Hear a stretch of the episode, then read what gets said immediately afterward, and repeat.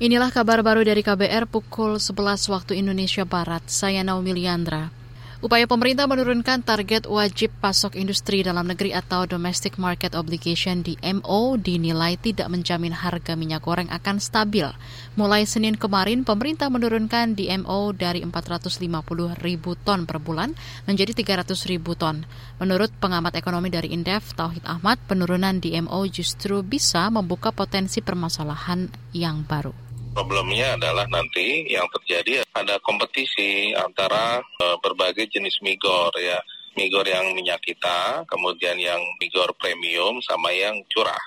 Nah, 300 ribu itu yang kemudian harus diperjelas apakah untuk minyak kita atau minyak goreng premium atau yang curah gitu. Jadi uh, perlu ada penjelasan alokasi yang lebih detail ya untuk berbagai jenis minyak goreng. Nah, menurut saya tidak akan menjadi jaminan bahwa harga akan cenderung stabil begitu Mbak.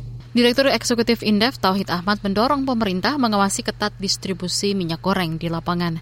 Sebab menurutnya banyak distributor yang kerap menaikkan harga di atas eceran tertinggi yang ditetapkan yakni Rp14.000. Kita ke informasi lain. Wali Kota Solo Gibran Raka Buming menghimbau warganya melapor jika diminta tarif parkir di luar aturan. Ini disampaikan Gibran merespons penangkapan lima pelaku pungutan liar di Masjid Zayed Solo. Selengkapnya disampaikan Yuda Satriawan. Pemerintah Kota Solo merespon hasil tim Saber Pungli yang berhasil mengungkap pelaku parkir liar di kawasan Masjid Zayed Solo.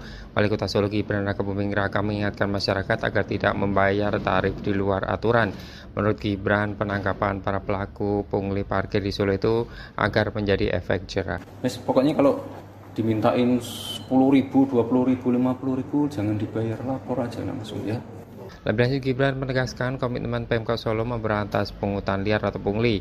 Parkir menjadi potensi pungli apalagi saat liburan kemarin. Pemkot Solo mematok tarif parkir resmi di kawasan Masjid Raya Syekh Zayed untuk sepeda motor Rp3.000, mobil Rp5.000 atau minibus Rp10.000 dan bus Rp15.000. Lima pelaku pungli parkir di kawasan tersebut meminta pengunjung tarif parkir mobil sekitar Rp50.000 dan bus pariwisata Rp100.000. Pelaku pungli saat ini sudah ditangkap tim saber pungli gabungan Pemkot dan kepolisian. Pelaku dijerat perda tentang retribusi dan larangan pungli yang termasuk tindak pidana ringan atau tipiring. Dari Solo, Jawa Tengah, Yuda Satriawan, KBR. Beralih ke informasi mancanegara, jurnalis Al Jazeera Hisham Abdul Aziz dibebaskan usai empat tahun menjalani penahanan prasidang di Mesir. Dikutip dari Antara, Abdelaziz dibebaskan pada Senin kemarin. Dia ditangkap pada Juni 2019 saat bepergian dari Qatar menuju Kairo. Abdelaziz merupakan salah satu wartawan yang ditangkap di Mesir pasca pengembali, pengambil alihan kekuasaan militer pada 2013.